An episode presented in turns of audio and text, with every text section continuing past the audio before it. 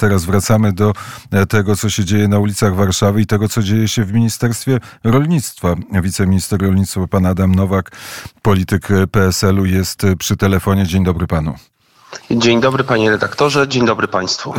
Postulatów rolników nie trzeba panu przypominać. Jaka będzie odpowiedź ministerstwa, odpowiedź rządu polskiego na żądania rolników, którzy są w Warszawie?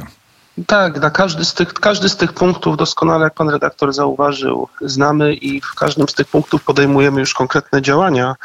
E, I dziś te protesty, które widzimy na ulicach Warszawy, e, faktycznie są taką formą ze strony rolników pokazania, pokazania tego, jak te sprawy są wyjątkowo trudne dzisiaj na polskiej wsi, co jest następstwem w pierwszym rzędzie tych, y, tego kryzysu wywołanego rosyjską inwazją na Ukrainę. I jeśli chodzi o ten, o ten punkt, o niekontrolowany napływ produktów, co rolnicy na co zwracali uwagę, to przede wszystkim utrzymane jest embargo na te najważniejsze masowe produkty zboża, zboże, rzepak, słonecznik i ich pochodne i przetworzona forma tych produktów. Natomiast e, obecnie też na szczeblu Unii Europejskiej rozmawiamy na temat autonomicznych środków taryfowych, czyli umowy handlowej też pomiędzy Unią Europejską a Ukrainą, żeby e, przywrócić kontyngenty, co za tym idzie cła i także kaucje na te produkty, które miały być przez teren Polski wywożone, żeby w kolejnych rynkach, na kolejnych rynkach, tu mówimy o drobiu, jajach, mięś, o drobiu, jajach, miodzie, czy też cukrze, ta sytuacja się nie, nie, powtórzy, nie powtórzyła, nie zaburzyła i prowadzimy na szczeblu eksperckim rozmowy z przedstawicielami Ukrainy. Jest na to też taka zgoda ze strony Komisji Europejskiej, żeby te problemy bezpośrednio w relacjach bilateralnych z Ukraińcami rozwiązać, bo pamiętajmy, że Polska oczywiście jest na niekorzystnej pozycji względem warunków do gospodarowania, warunków glebowych, koncentracji gospodarstw, powierzchni gospodarstw w porównaniu do Ukrainy, ale pamiętajmy, że też dużą część naszej produkcji wysokojakościowego mięsa czy przetworów mlecznych eksportujemy. Drugi postulat, drugi punkt to jest kwestia europejska, Europejskiego Zielonego Ładu i tu jest pełne poparcie rządu i pana ministra Czesława Siekierskiego dla tych postulatów, chociażby wyrażone wczoraj podczas szczytu Rady Ministrów Rolnictwa i Rybołówstwa w Brukseli, gdzie pan minister jednoznacznie wypowiedział się i w kontekście ugorowania, że te rozwiązania, które Unia tak obowiązkowo, przymusowo rolnikom nałożyła, mogą być, ale najwyżej jako dobrowolne, dodatkowo y, premiowane i płatne praktyki, bo dziś Unia Europejska powinna wziąć na siebie tą odpowiedzialność za wsparcie krajów głodujących i rozwijających się. I tu mocny apel pana ministra, żeby zdjąć z rynku nadmiar zboża i przeznaczyć je te zboże do krajów głodujących, bo chciałbym, żeby też słuchacze wiedzieli, że o ile Polska produkuje nieco poniżej 10% e, europejskiej produkcji zbóż w Unii Europejskiej, to jest około 35 milionów ton, to zapasy magazynowe, które obecnie szacujemy na poziomie 9-10 milionów ton, to już jest jedna trzecia całych zapasów w Europie, więc faktycznie e, zaburzenie rynku z uwagi na import z Ukrainy następuje. I aspekt trzeci to jest sprawa i opłacalności produkcji tych różnych regulacji krajowych, i tu też z jednej strony kontynuujemy te działania, które są wsparciem dla branż dotkniętych tym kryzysem. To jest wsparcie chociażby dopłaty do, do kukurydzy, czy też wsparcie do y, suszowe dla gospodarstw, ale też y, są procedowane kolejne rozwiązania, chociażby te, które były elementem umowy porozumienia jeszcze w grudniu z rolnikami, na przykład dotyczącego obniżenia stawek podatku rolnego z uwagi na to, że to nie rolnicy są winni tej sytuacji rynkowej, a czynniki zewnętrzne. Stąd też tą aktywną postawę przyjmujemy. Adam Nowak, wiceminister rolnictwa, jest gościem Radia, e, Radia Wnet. Czy dzisiaj dojdzie do spotkania ministra z, z delegacją protestujących? Obecnie, obecnie trwa spotkanie e, delegacji protestujących Sejmu. rolników z marszałkiem Sejmu. E, my też chcielibyśmy w tej formie takiej merytorycznej na konkretnych rozwiązaniach ten dialog poprowadzić w czwartek, bo w sobotę pan minister Siekierski i wiceminister Krajewski spotkali się z liderami protestującymi na granicy w Zosinie. To z pięciu przejść granicznych rolnicy, którzy te protesty tam koordynowali, spotkali się z panem ministrem i to była bardzo merytoryczna rozmowa. Minister wywiązał się z deklaracji, którą złożył, przedstawił te argumenty na szczeblu Unii Europejskiej i nie tylko przedstawił je tak, żeby one były w protokole, ale też rozmawiał na ten temat z ministrami rolnictwa z innych krajów i z tej informacji, którą od ministra mamy, zdecydowana większość ministrów rolnictwa z poszczególnych krajów Unii Europejskiej zgadza się, że Unia Europejska z Europejskim Zielonym Ładem poszła za daleko. Ale, Rolnicy... ale zgadzać się, przepraszam, że przerwę, ale zgadzać się, a podjąć decyzję, że wycofujemy się z Zielonego Ładu, to dwie różne rzeczy. Rolnicy oczekują wycofania się z...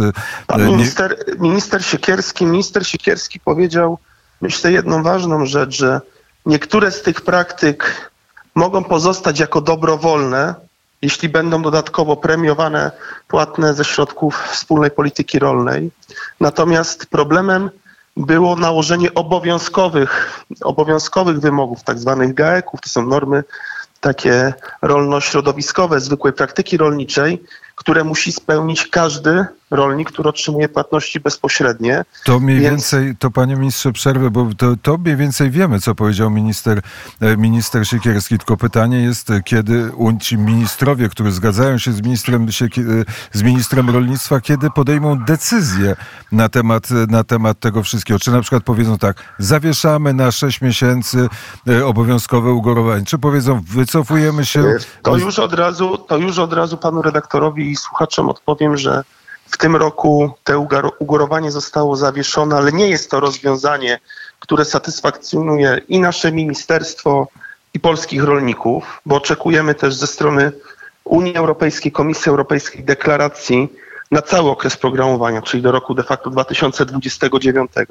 Mówiąc o zawieszeniu Zielonego Ładu, mm, też popatrzmy na inne obszary niż te związane z rolnictwem, bo to jest też w pewnych obszarach dla europejskiego rolnictwa i gospodarki szansa. Natomiast, tak jak powiedziałem, jesteśmy za tym, żeby rolnicy nie byli obciążeni tą polityką w sposób obowiązkowy, tylko żeby, jeśli taką podejmą decyzję, być może w tym kierunku będą chcieli prowadzić swoje gospodarstwa, żeby dobrowolnie, tak jak to było w poprzednich perspektywach w ramach tak zwanych pakietów rolno-środowiskowych, żeby te rozwiązania wprowadzali. Głównym problemem są rozwiązania obowiązkowe, a obowiązkowe ugorowanie 4% gospodarstwa, no to już było tutaj szczytem, które y, przelało czarę goryczy. Pan minister Bardanowski y, postawił prostą tezę. Są wielkie y, korporacje rolnicze na świecie, od Brazylii przez Ukrainę, Nową Zelandię, inne miejsca i one chcą jakby zarządzać całym rynkiem, rynkiem, światowym rynkiem. W związku z powyższym im na tym nie zależy, żeby rolnictwo w Europie się rozwijało i dlatego rolnictwo w Europie się zwija i dlatego jest Zielony Ład. Taką tezę postawił minister Ardanowski. Jakby pan mu odpowiedział? Tak, my z panem ministrem Ardanowskim i z ekspertami na ten temat rozmawialiśmy na posiedzeniu Narodowej Rady Rozwoju do spraw rolnictwa i obszarów wiejskich yy, przy kancelu, przy panu prezydencie. I tam yy, jednogłośnie stwierdziliśmy, że bezpieczeństwo żywnościowe i pewna i ochrona polskich rolników jest w tym momencie racją stanu, tym bardziej, że widzimy, że te protesty przybierają też często taką formę inspirowaną zewnętrznie, bazując na tych negatywnych nastrojach u rolników e, i tych, e, i tych skrajnych emocjach, bo sytuacja finansowa, gospodarcza jest faktycznie trudna. Jesteśmy w Unii Europejskiej. Niestety Unia w ramach pomocy, którą zaoferowała Ukrainie, poszła zbyt daleko. Ukraina korzysta ze wszystkich przywilejów Unii Europejskiej, wspólnego jednolitego rynku nie spełniając tych wymogów, które my, polscy rolnicy, y, musieliśmy spełniać, dochodzić do tych wymogów, do ich spełnienia przez szereg lat. I to jest też kolejny punkt, na który zwracamy uwagę. Y, więc y, dzisiaj najważniejsze jest ustabilizowanie rynków rolnych, a tego ustabilizowania nie zrobimy w inny sposób niż wzmocnienie potencjału eksportowego i to w ramach środków KPO i środków krajowych będziemy realizowali, bo Polska nie wykorzystała tych mechanizmów związanych z wojną i możliwości też finansowych, żeby infrastrukturę portową, terminale i pozostałe składowe rozwinąć, tak jak to zrobiła Rumunia, ale już do tego nie wrócimy i trzeba, trzeba dziś robić wszystko to, co się da w ramach, w ramach posiadanej no dobrze, infrastruktury. To, to teraz do, weźmy y, relacje polsko-ukraińskie. Drób, jaja, cukier, miód. E, czy będzie embargo na te, e, na te towary, czy będą kontyngenty, a jeżeli będą, to, to kiedy? I czy będzie uzgodnienie? Jesteś, to już od razu, od razu odpowiadam. Co do kontyngentów i co do wejścia w życie tych zapisów, to obecna umowa ATM, obecne środki te handlowe w tej umowie liberalizującej handel z Ukrainą obowiązują do 6 czerwca. Od 6 czerwca wejdzie w życie nowa umowa. Ona zakłada to, co dla nas korzystne, możliwość interwencji i e, tych bilateralnych umów i też bezpośrednich ustaleń wtedy, gdy jest zaburzenie nie tylko całej Unii Europejskiej, rynku całej Unii Europejskiej, ale też rynku regionalnego, bo niestety tu też potrzebujemy europejskiej, unijnej solidarności, a jej nie ma, bo kraje południowej Europy na niskich cenach zboża z Ukrainy korzystają, bo to trochę są inne modele gospodarstwa, gospodarstw ukierunkowane na produkcję zwierzęcą z mniejszym udziałem produkcji roślinnej. Co też gorsze, należy podnosić temat, że my mówimy o embargu na produkty ukraińskie w sytuacji, gdy to rosyjskie produkty legalnie, zgodnie z przepisami unijnymi, produkty rolne, y, owoce, warzywa, zboża mogą legalnie wjeżdżać do Europy, co jest sytuacją, patrząc na zachowanie Rosji w ostatnich, w ostatnich dniach skandaliczne i niedopuszczalne y, i też nie dziwmy się, że niezrozumiałe dla Ukrainy.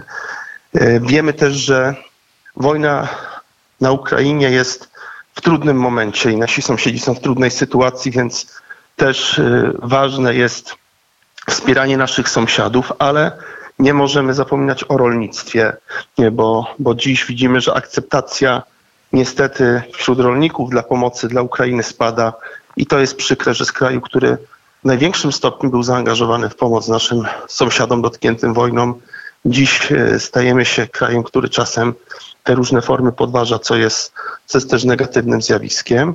Więc podsumowując, e, dziś potrzebna jest już nie debata, tylko konkretne decyzje Unii Europejskiej. Po wczorajszym szczycie ministrów rolnictwa widać, że pewna refleksja nastąpiła i Unia zrozumiała, że w sprawie Ukrainy nie ma już czasu na rozwiązania takie połowiczne, tylko potrzeba konkretnych rozwiązań, o których mówiliśmy od dawna, czyli kwestie kontyngentów, unormowania relacji handlowych do tego poziomu sprzed wojny w 2022 roku, a także y, ujednolicenia standardów y, żywności i zasad produkcji rolnej. Czyli dobrze zrozumiałem, do 6 czerwca niewiele się zmieni, po 6 czerwca zmieni się wszystko. Jedna, jedną rzecz chciałbym dodać, panie redaktorze. Jesteśmy na etapie przygotowania umowy bilateralnej z Ukrainą.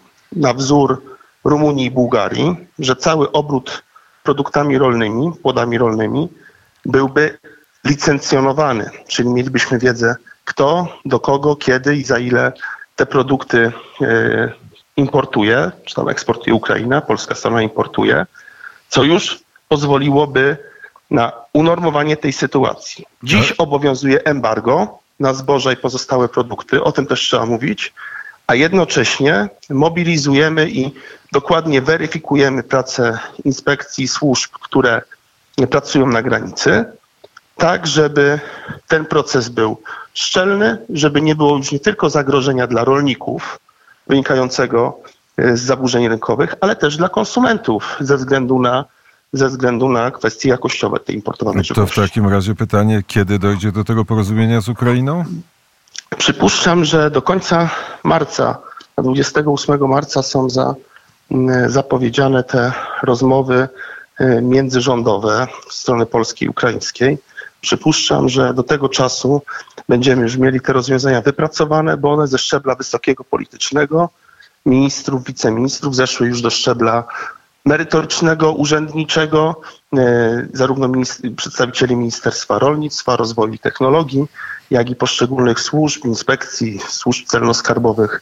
Więc przypuszczam, że w najbliższych tygodniach, tu nie miesiącach, nie mówimy o czerwcu, tylko w najbliższych tygodniach, w marcu już powinniśmy mieć kształt, bo mamy już precedens w Unii, który wdrożyła Rumunia i Bułgaria. Powiedział Pan też o dopłatach. Punkt trzeci, dopłaty do, do produkcji rolnej. Ile rząd przeznacza na to pieniędzy? Jeśli mówimy o dzisiejszej sytuacji, to na same dopłaty, na same dopłaty do kukurydzy, bo, bo tu na, na rynku kukurydzy ta sytuacja była najtrudniejsza, to jest ponad, ponad miliard złotych, które będą skierowane do, do gospodarzy, do rolników. Do tego dochodzą kolejne środki przeznaczone, tam kolejne, o ile dobrze pamiętam, 250 milionów przeznaczone na dopłaty do, do kredytów. Jesteśmy na etapie też rozmów e, z ministrem finansów, jeśli chodzi o dalsze, dalsze wsparcie. To, co najważniejsze, będą wypłacone po tych opóźnieniach niestety spowodowanych taką, taką obstrukcją i znacznymi błędami naszych poprzedników będą w najbliższych dniach już wypłacane dopłaty bezpośrednie oraz płatności w ramach ekoschematów, czyli do rolników te pieniądze trafią. Natomiast dopłatami, rekompensatami możemy na chwilę załagodzić nastroje rolników, ale nie rozwiążemy problemu. Problem rozwiązać może tylko unormowanie rynku. Stąd ta z jednej strony tylko, ten, ten tylko... wniosek na szczeblu europejskim o przekazanie tej produkcji do, do krajów rozwijających się i skup z rynku, ale myślę, że też podobne działania na arenie krajowej. No tak, ale unormowanie rynku, globalny rynek zarzucony e, zbożem, e, pszenicą e, z Rosji, niskie ceny, na to rady chyba Unia Europejska też nie ma. Panie redaktorze, tu bardzo trafnie pan zauważył, o tym też musimy mówić, że Rosja w tej chwili wykorzystuje rolnictwo i eksport swojej produkcji rolnej, głównie produkcji zbóż, taką nadpodaż na rynku światowym do tych celów politycznych, żeby nie powiedzieć militarnych. E, wie doskonale, że rolnicy w całej Unii Europejskiej są na skraju wytrzymałości takiej i nerwowej, i ekonomicznej. E, więc ta sytuacja, jak popatrzymy, jest dla rosyjskiego agresora korzystna i widzimy, że tą sytuacją odpowiednio rozgrywają. Dlatego rozumiemy te protesty rolnicze i powody i motywy rolników, bo sytuacja gospodarcza jest trudna. Natomiast generalnie na świecie mamy deficyt żywności. I rolą Unii Europejskiej dzisiaj, zamiast ratować świat y, ambitnymi celami środowiskowo-klimatycznymi, które być może wpływ odniosą za kilkadziesiąt lat, kilkanaście lub kilkadziesiąt lat, może już dziś powinna się bardziej zaangażować w kwestie pomocy krajom rozwijającym się, głodującej Afryki i w ten sposób z jednej strony załagodzić relacje gospodarcze w Unii Europejskiej, bo to zboże nadliczbowe, które jest w Unii Europejskiej, jak powiedziałem, jedna trzecia zboża między 9 a 10 milionów ton w samej Polsce, tego europejskiego, musi do żniw zostać gdzieś przetransferowane. Bo inaczej nie będzie gdzie nie, składować polskiego zboża. Nie będzie gdzie składować zboża i po żniwach ale, będziemy ale żeby, Ale żeby skupić, no to trzeba postąpić, trzeba dopłacić do, tego, do tej e, pszenicy. Nie, panie, panie, panie redaktorze, dziś problemem rolników, bo mówimy o pszenicy, ale pamiętajmy, że pszenica jest częściowym tylko e, zbożem, bo to jest zboże, pszenica konsumpcyjna, które na lepszych klasach gleb nie u wszystkich rolników występuje, ale to jest kwestia też kukurydzy. Od rolników z Podlasia, z tej części kraju o, o słabszych ziemiach słyszymy też o skupie żyta. Dziś problemem jest nie tylko niższy poziom cen, właśnie z uwagi na nadpodaż rosyjskiego zboża w naszej części Europy, ale problemem jest brak popytu na rynku. E, I to, że z jednej strony infrastruktura portowa, którą mamy w porcie, nie została rozwinięta ta, która jest wykorzystywana na eksport zboża ukraińskiego, ale z drugiej strony to wynika też z małego zainteresowania zbożem krajowym i gdybym miał oceniać, to jest jednym z powodów tej nerwowości, niepokoju i strachu ale, u rolników, ale że nie tylko chodzi o niską cenę, ale nie mają komu ale, tego sprzedać. Ale jednocześnie jest takie zjawisko, że nawet jeżeli jest zapotrzebowanie e, na, na polską pszenicę, to nie ma e, od kogo kupić. Są kłopoty z zakupieniem, mimo tego, że e, jak pan powiedział, jak jest naprawdę te elewatory są zapchane polskim, ukraińskim zbożem. Tak, bo panie redaktorze, szanowni państwo, zboże ma tą cechę, że w dobrych warunkach przechowalniczych, w odpowiednich magazynach może być przechowywane dwa, nawet trzy lata. A nawet 100. W 2022 roku niestety do kwietnia, maja 2023 roku to zboże w wielkich ilościach do Polski napływało. Co gorsze, było to legalne wtedy, dopuszczalne prawem. Już nie chcę mówić o nielegalnym procederze importu zboża technicznego, co było rzeczą karygodną i skandaliczną, że następowała i to też zaburzyło pewne zaufanie konsumentów. Więc dziś rynek zbóż i w Polsce, ale i w naszej części Europy został rozregulowany. Jeśli popatrzymy na dosyć dobre przezimowania zbóż na tym etapie, w miarę dobry poziom wilgotności, czyli w perspektywie dosyć dobre plony, to również budzi pewne niepokoje i wątpliwości, bo tu mamy często do czynienia z tak zwaną, jak to rolnicy mówią, cytuję, klęską urodzaju, że w sytuacji niższych zbiorów ta opłacalność produkcji czasem jest lepsza niż w sytuacji, gdy te plony są na wyższym poziomie. Jeśli dołożymy do tego znaczne ilości zbóż, tak jak mówię, jedna trzecia zboża europejskiego zmagazynowanego jest właśnie, to jest zboże polskie, a dodatkowo na tym etapie, dziś na tym przednówku mamy ponad jedną czwartą produkcji rocznej wciąż w magazynach. Taka sytuacja w poprzednich latach się nie zdarzała.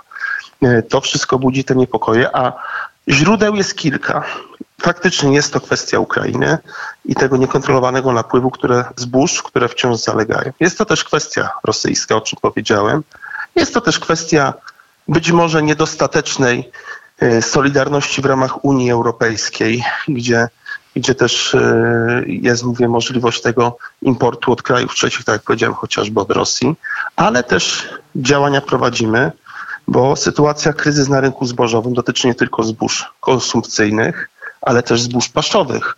I tu kłania się ten spadek produkcji zwierzęcej w naszym kraju. Więc tych, tych problemów, które musimy rozwiązać jest sporo. A jak, jak, pan, jak pan to widzi? Unia Europejska podejmuje decyzję, w której jest coraz droższa produkcja rolna. Jednocześnie otwiera rynek rolny. Nie tylko chodzi o rosyjskie zboże, ukraińskie zboże, ale również protesto tak, tak jest. Tak. Protestowali wczoraj Belgowie w, w Brukseli przeciwko porozumieniu z Ameryką Południową. Mleko z kolei z Nowej Zelandii. No to w tym jest jakiś E, jakiś zamysł, jakaś myśl, żeby e, to rolnictwo w Europie nie funkcjonowało? Panie redaktorze, y, dzisiaj rolnicy w Polsce i w całej Europie dają wyraźny sygnał politykom i w Brukseli, i w Strasburgu, ale jak do tego doszło, że muszą, jak do tego doszło, że oni muszą dawać sygnał? Czy politycy, którzy zarządzają procesami gospodarczymi w Unii Europejskiej, nie zdawali sobie sprawy, jakie konsekwencje będą ich decyzji? Nie mają ekspertów, nie mają analityków, mają zamknięte oczy, czy są złośliwi po prostu? Panie dyrektorze, panie redaktorze, propozycja Europejskiego Zielonego Ładu, którą, jak wiemy, firmował pan komisarz Janusz Wojciechowski, miała przygotowaną ocenę skutków regulacji, ocenę wpływu. Tą ocenę przygotował amerykański Departament Stanu, e, Departament Rolnictwa USDA. E, była swego czasu, to bodajże około dwa lata temu, głośna awantura, że pan komisarz Wojciechowski nie, nie upublicznił wyniku tej analizy, czy tam też analizy wewnętrznej przygotowanej przez Unię Europejską, bo ta analiza jednoznacznie mówiła, że Europejski Zielony Ład w okresie krótkim negatywnie wpłynie zarówno na europejskich rolników i ich kondycję finansową, jak i na sytuację na rynkach rolnych w Unii Europejskiej, na taką pozycję całego europejskiego rolnictwa. Y, szkoda, że y, politycy, urzędnicy unijni nie wsłuchali się w głos analityków. To, o czym pan powiedział, te analizy były. Y, bo ciekawostka jest taka, że amerykański Departament Stanu rekomendował amerykańskim rolnikom zwiększenie produkcji w konkretnych obszarach, w których zauważalny będzie spadek produkcji w Unii Europejskiej wskutek Europejskiego Zielonego Ładu. Mogę powiedzieć, że też przed tym, jak zostałem wiceministrem rolnictwa, byłem też aktywny w organizacjach rolniczych, na przykład w Europejskiej Radzie Młodych Rolników.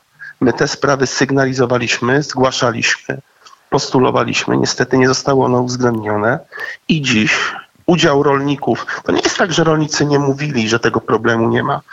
To były tysiące poprawek do polskiego Krajowego Planu Strategicznego. To taki dokument, który liczy blisko półtora tysiąca stron, gdzie to wszystko Kto to dotyczące przeczyta? wspólnej polityki rolnej jest za, zapisane. Y, Były te uwagi i one nie zostały uwzględnione ani na szczeblu krajowym, ani na szczeblu europejskim. I dziś to jest protest, jest pewnym wyrazem rozpaczy Pan- rolników i rozumiemy to doskonale. Panie ministrze, to na koniec pytanie, dlaczego nie ma embarga europejskiego na e, zboże z Rosji, a najbardziej dlaczego nie ma embarga na, e, na nawozy, które zalewają rynek e, europejski? Panie redaktorze, szanowni państwo, nie znam odpowiedzi na to pytanie, więc A, nie, nie powinno, chcę być, też... a powinno być to embargo? A, a powiedziałem to wcześniej, że nie może być sytuacji, w której nie, Rosja eksportuje produkty rolne na teren Unii Europejskiej, a my walczymy i postulujemy, czy rozmawiamy z rolnikami na temat embarga na produkty ukraińskie. To jest pierwsza sprawa. A druga sprawa, czy powinno być? Pamiętajmy, że obrót i wymiana handlowa jest czymś naturalnym w gospodarce rynkowej. Ja dużo bardziej skupiłbym się na tych kwestiach taryfowych, celnych, odpowiednich kontyngentów, żeby ta wymiana odbywała się w sposób uporządkowany. Myślę, że dzisiaj ta sytuacja, z którą borykają się europejscy rolnicy, bo pan sam zauważył, że to nie jest tylko kwestia Ukrainy, to jest kwestia krajów Mercosur, pozostałych krajów trzecich, Kanady, mm, Kanady, Nowej Zelandii e, i które, które również wpływają silnie na europejski rynek. E, Nie ma jednego lekarstwa. Na pewno jednym rozwiązaniem jest powrót Unii do dialogu z obywatelami. Mówi- Mówiąc o Unii, mówię o urzędnikach europejskich, o komisji, o parlamencie. Powrót do dialogu z obywatelami i powrót do tych pierwotnych korzeni Unii Europejskiej, wspólnoty europejskiej, które szerzyli założyciele Unii przed e, ponad 60 laty, kiedy, kiedy tą potrzebę takiej silnej integracji społeczeństwo europejskie dotknięte katastrofą, skutkami katastrofy II wojny światowej odczuwało. Dziś do tych pierwotnych wartości musimy wrócić. Ale przecież od nich Bo- od, od, odjeżdżamy po prostu na odległość y, księżycową, tak na dobrą sprawę, patrząc na wszystkie decyzje, które zostały w ostatnim czasie przez Unię Europejską podjęte.